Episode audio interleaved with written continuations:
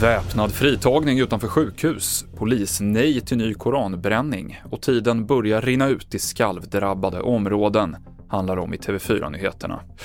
Antalet döda i Turkiet och Syrien är över 11 000, en siffra som WHO befarar kan stiga till nästan det dubbla.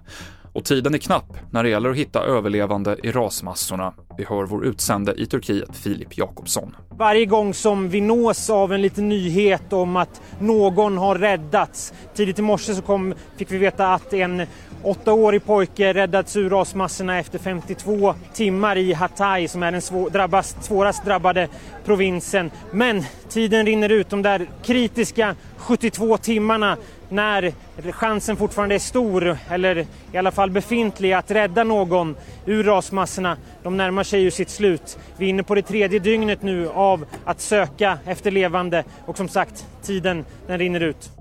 Det sa Filip Jakobsson. Det senaste om jordskalven finns på tv4.se.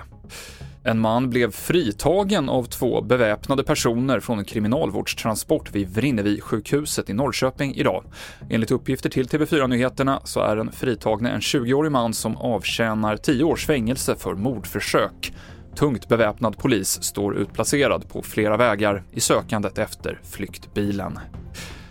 Polisen i Stockholm nekar tillstånd för en ny koranbränning utanför den turkiska ambassaden efter dialog med Säpo. Vi hör Ola Österling på polisen. En sammankomst skulle kunna orsaka allvarliga störningar av den svenska nationella säkerheten och då säger ordningslagen att vi inte ska ge tillstånd. Vi har ju även kunnat se att Säkerhetspolisen har höjt hotbilden idag också och därmed så har vi eh, kunnat se att den säkerheten mot svenska, den svenska säkerhetssituationen och mot svenska intressen eh, är förhöjda och då har vi gett avslag för den här allmänna sammankomsten. Polisens presstalesperson Ola Österling. Och idag så började skidskytte-VM i Tyskland, men för svensk del blir det fortsatt medaljväntan. Det blev en missräkning med en nionde plats i mixed-stafetten efter att Sebastian Samuelsson, som körde den sista sträckan, dragit på sig tre straffrunder. TV4-nyheterna i studion idag, Mikael Klintevall.